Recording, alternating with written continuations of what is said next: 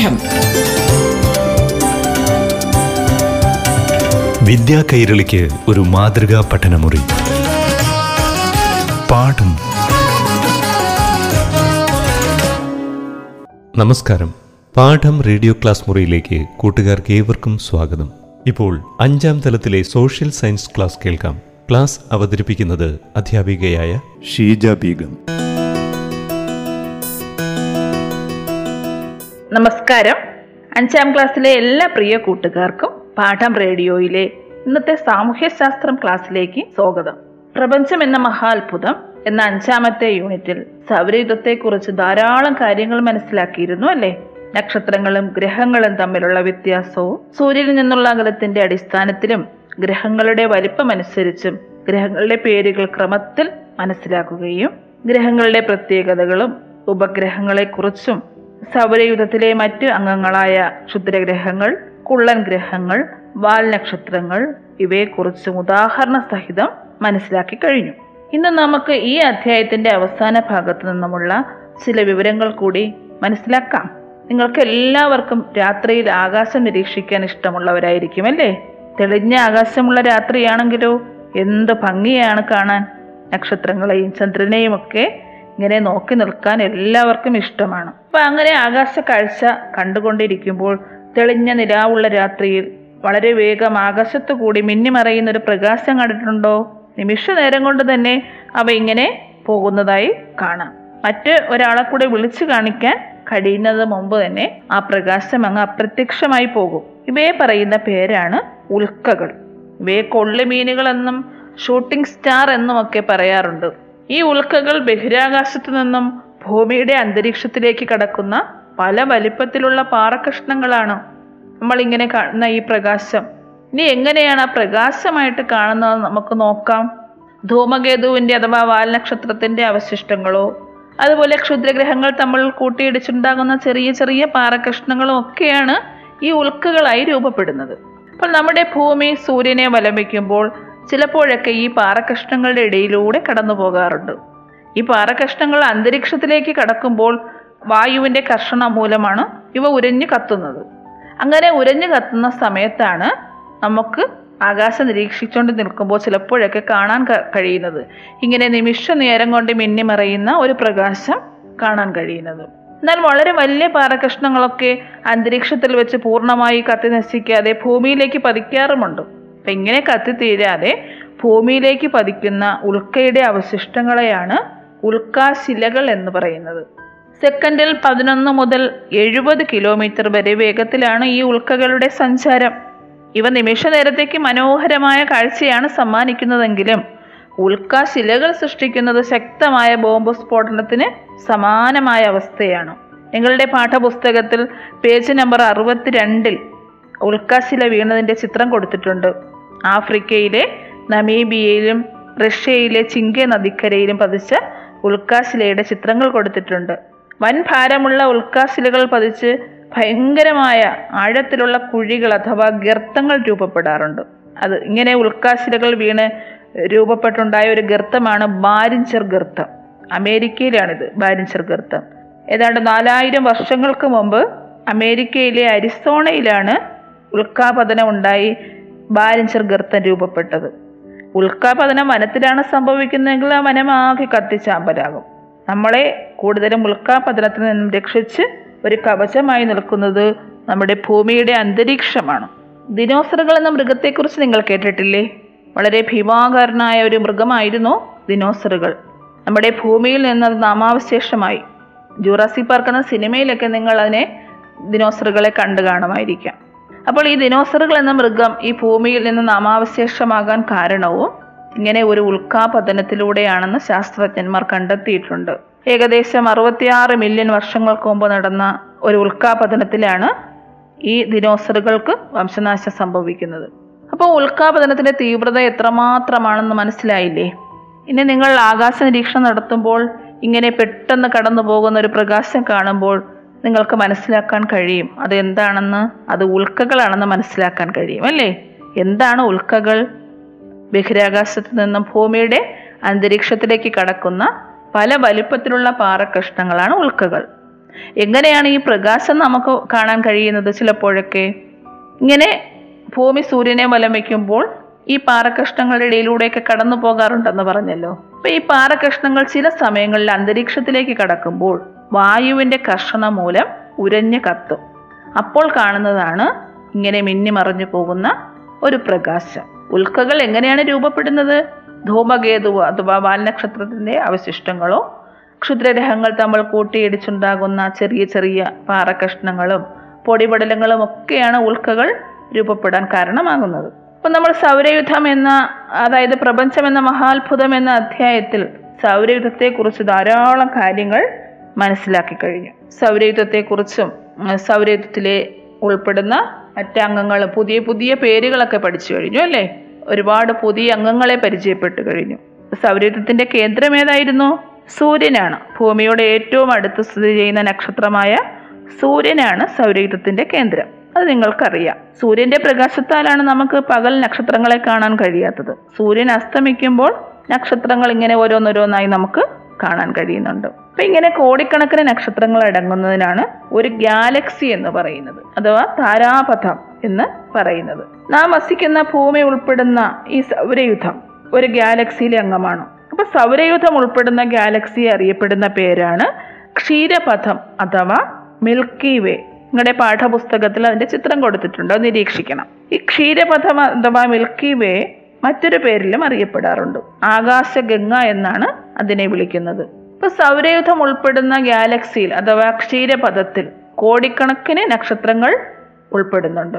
പ്രാചീന കാലം മുതൽ മനുഷ്യനെ ആകാംക്ഷാഭരിതമാക്കിയ രാത്രി കാഴ്ചയായിരുന്നു ക്ഷീരപഥം. എന്നാൽ അത് നക്ഷത്രങ്ങളുടെ കൂട്ടമാണെന്ന് തിരിച്ചറിയുന്നത് ആയിരത്തി അറുന്നൂറ്റി പത്തിലാണ് ഗലീലിയോ ഗലീലി എന്ന ശാസ്ത്രജ്ഞൻ ടെലസ്കോപ്പ് ഉപയോഗിച്ച് നടത്തിയ നിരീക്ഷണത്തിലാണ് അത് നക്ഷത്രങ്ങളുടെ കൂട്ടമാണ് കൂട്ടമായ ക്ഷീരപഥമാണ് എന്ന് മനസ്സിലാക്കുന്നത്. അപ്പൊ കോടിക്കണക്കിന് ഗാലക്സികൾ ഉൾപ്പെടുന്ന നമ്മുടെ പ്രപഞ്ചത്തിന്റെ വലിപ്പം എത്രയായിരിക്കും? നമുക്ക് സങ്കല്പിക്കാൻ പോലും കഴിയുന്നില്ല അല്ലേ പ്രപഞ്ചം എന്നാൽ കണ്ണുകൊണ്ട് കാണാവുന്നതും അല്ലാത്തതുമായ എല്ലാത്തിനെയും ഉൾക്കൊള്ളുന്ന ഒരു വാക്കാണ്.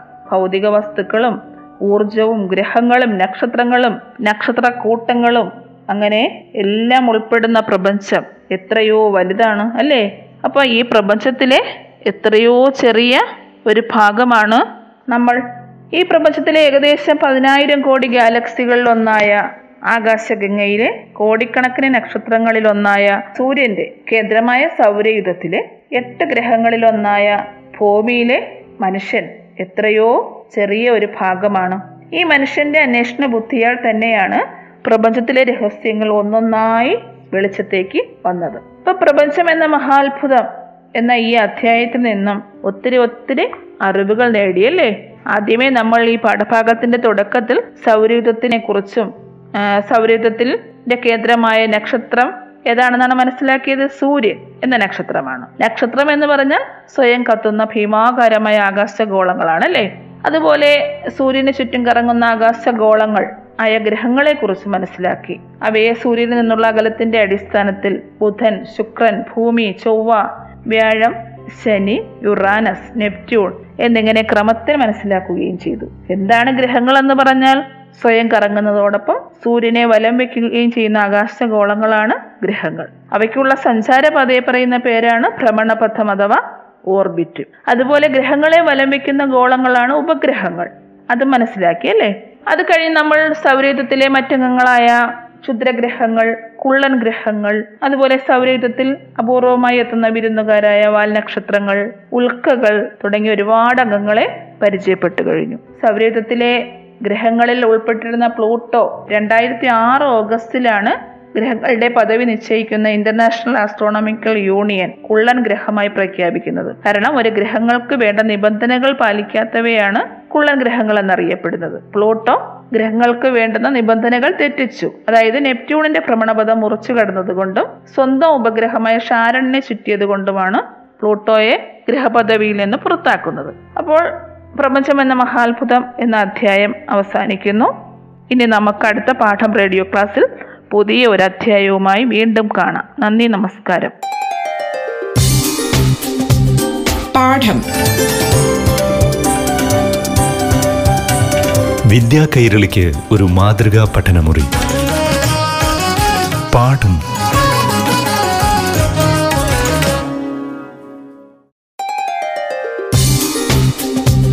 പാഠം. വിദ്യാ കൈരളിക്ക് ഒരു മാതൃകാ പഠനമുറി. പാഠം. നമസ്കാരം പ്രിയ കൂട്ടുകാരെ. പാഠം റേഡിയോ ക്ലാസ് മുറിയിലേക്ക് ഏവർക്കും ഹൃദ്യമായ സ്വാഗതം. ഇനി കേരള പാഠ്യപദ്ധതിയിലെ ആറാം സ്റ്റാൻഡേർഡിലെ സോഷ്യൽ സയൻസ് ക്ലാസ് കേൾക്കാം. അവതരിപ്പിക്കുന്നത് അധ്യാപികയായ ഷീജ ബീഗം. നമസ്കാരം. ഇന്നത്തെ പാഠം റേഡിയോ ക്ലാസ്സിലേക്ക് ആറാം സ്റ്റാൻഡേർഡിലെ പ്രിയപ്പെട്ട കൂട്ടുകാർക്ക് സ്വാഗതം. സാമൂഹ്യശാസ്ത്രത്തിൽ ഭൂമി കഥയും കാര്യവും എന്ന അഞ്ചാമത്തെ യൂണിറ്റിന്റെ ആദ്യത്തെ കുറച്ച് ഭാഗം കഴിഞ്ഞ ക്ലാസ്സിൽ മനസ്സിലാക്കിയിരുന്നു.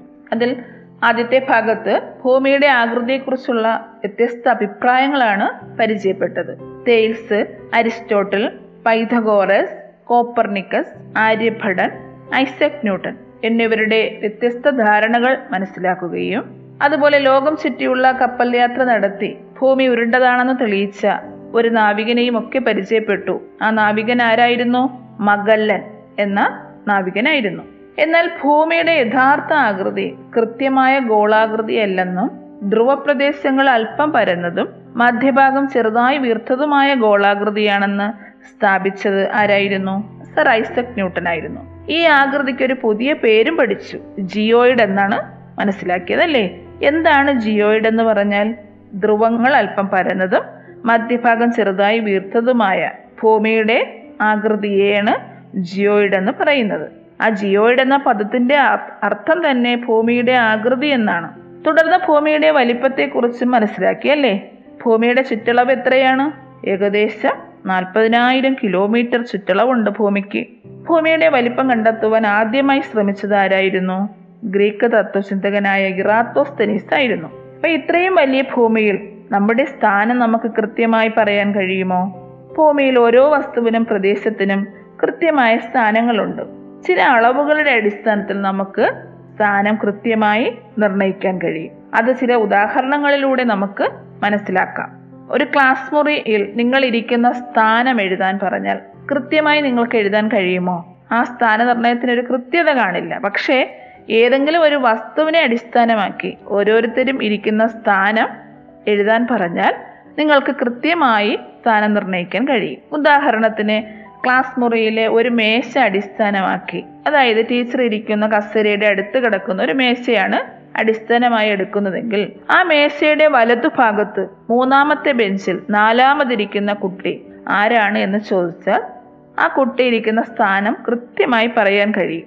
എന്നാൽ ഗോളാകൃതിയിലുള്ളതും അതിവിശാലമായതുമായ ഭൂമിയിൽ നമുക്കെങ്ങനെ ഒരു പ്രദേശത്തിന്റെയോ വസ്തുവിന്റെയോ സ്ഥാനം കണ്ടെത്താൻ കഴിയും? ഒരു ഉദാഹരണത്തിലൂടെ അത് നമുക്ക് മനസ്സിലാക്കാം.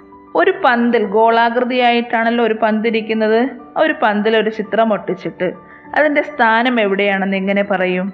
മുകളിലാണോ താഴെയാണോ മധ്യഭാഗത്താണോ അറ്റത്താണോ?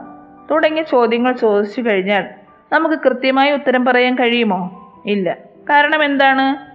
ഗോളാകൃതിയാണല്ലേ? ഗോളാകൃതിയിൽ ഒരു അടിസ്ഥാനവും ഇല്ലാതെ കൃത്യമായ സ്ഥാനം നിർണയിക്കാൻ കഴിയില്ല. അതുപോലെയാണ് ഗോളാകൃതിയായ ഭൂമിയിലും ഒരു വസ്തുവിന്റെ സ്ഥാനം ഏതെങ്കിലും ഒരു അടിസ്ഥാനമില്ലാതെ പറയാൻ കഴിയില്ല എന്ന് പറഞ്ഞത്. എങ്ങനെ നമുക്ക് ഗോളാകൃതിയായ ഭൂമിയിൽ കൃത്യമായ സ്ഥാനം പറയാൻ പറ്റും? നേരത്തെ പറഞ്ഞ ഉദാഹരണത്തിലൂടെ തന്നെ അത് മനസ്സിലാക്കാം. പന്തിൽ ഒരു അടിസ്ഥാനവുമില്ലാതെ ആ ചിത്രത്തിന്റെ സ്ഥാനം പറയാൻ കഴിയില്ല എന്ന് മനസ്സിലായി. എന്നാൽ ആ പന്തിന് കുറുകയും നെടുകയും വരകൾ വരച്ചിട്ട് ആ ചിത്രത്തിന്റെ സ്ഥാനം പറയാൻ കഴിയുമോ? കഴിയും. കാരണം എന്താണ്? അവിടെ ആ വരകളുടെ അടിസ്ഥാനത്തിൽ വരകൾ എണ്ണി ആ ചിത്രത്തിന്റെ സ്ഥാനം നമുക്ക് കൃത്യമായി കണ്ടെത്താൻ കഴിയും. കുറുകയും നെടുകയും വരച്ച വരകൾ എണ്ണിയിട്ട് ആ എത്ര വരകൾക്കിടയിലാണ് ആ പന്തിൽ ആ ചിത്രം കാണുന്നതെന്ന് നമുക്ക് സ്ഥാനനിർണയം നടത്താൻ കഴിയും. ഇതുപോലെയാണ് ഭൂമിയിലെ ഏതൊരു പ്രദേശത്തിന്റെയും സ്ഥാനം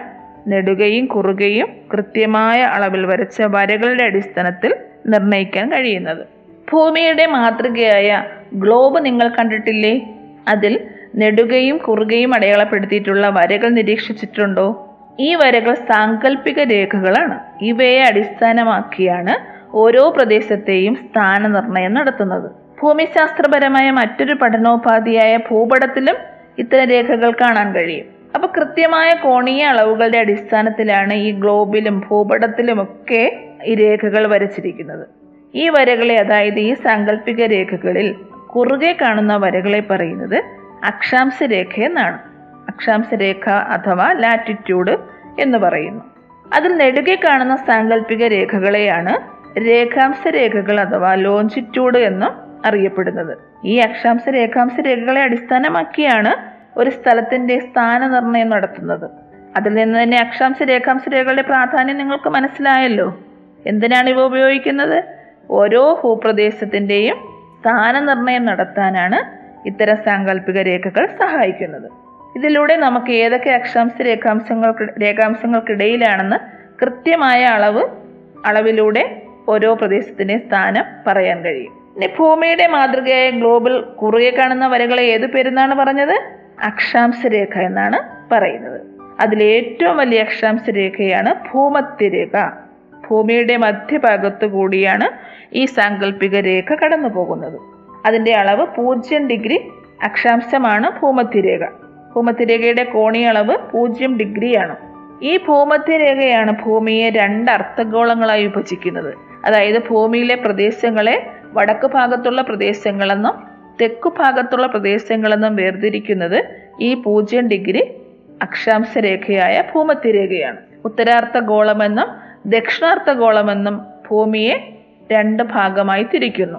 അത് വടക്കോട്ടും തെക്കോട്ടും പോകുന്തോറും ഈ ഭൂമത്തിരേക്ക് സമാന്തരമായി വരയ്ക്കുന്ന വര വൃത്തങ്ങൾ ചെറുതായി ചെറുതായാണ് വരുന്നത്. അപ്പോൾ ഉത്തരാർത്ഥഗോളത്തിലെ രേഖകളെ വടക്ക അക്ഷാംശ രേഖകളെന്നും ദക്ഷിണാർത്ഥഗോളത്തിലെ രേഖകളെ തെക്ക് അക്ഷാംശ രേഖകളെന്നും അറിയപ്പെടുന്നു. അക്ഷാംശ രേഖകൾ അടയാളപ്പെടുത്തുന്നത് എങ്ങനെയെന്ന് പാഠപുസ്തകം പേജ് നമ്പർ അറുപത്തി അഞ്ച് ചിത്രീകരിച്ചിട്ടുണ്ട്. അത് നിങ്ങൾ നിരീക്ഷിക്കുക. ഒരു മാതൃക നമുക്കൊന്ന് മനസ്സിലാക്കാം പരിചയപ്പെടാം. ഉള്ള പൊള്ളയല്ലാത്ത ഒരു പന്തിനെ നെടുകെ ഛേദിച്ചിട്ട് അതിന്റെ പകുതിയിൽ ലഭ്യമാകുന്ന വൃത്തത്തിൽ കോൺ കോൺമാബിനി അഥവാ പ്രൊട്രാക്ടർ ഉപയോഗിച്ച് മധ്യഭാഗത്ത് രേഖപ്പെടുത്തിയ പൂജ്യം ഡിഗ്രി അളവ് ഭൂമധ്യരേഖ അതിൽ നിന്നും വടക്കോട്ടും തെക്കോട്ടും പതിനഞ്ച് ഡിഗ്രി അകലത്തിൽ തൊണ്ണൂറ് ഡിഗ്രി വരെ കോണളവുകൾ രേഖപ്പെടുത്തുക.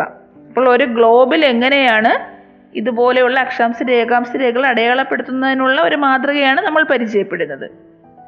എന്നിട്ട് പന്തിന്റെ ഉപരിതലത്തിലൂടെ രേഖകൾ വരയ്ക്കുക. ഓരോ തുല്യ കോണളവുകളെയും തമ്മിൽ കൂട്ടിയോജിപ്പിക്കണം.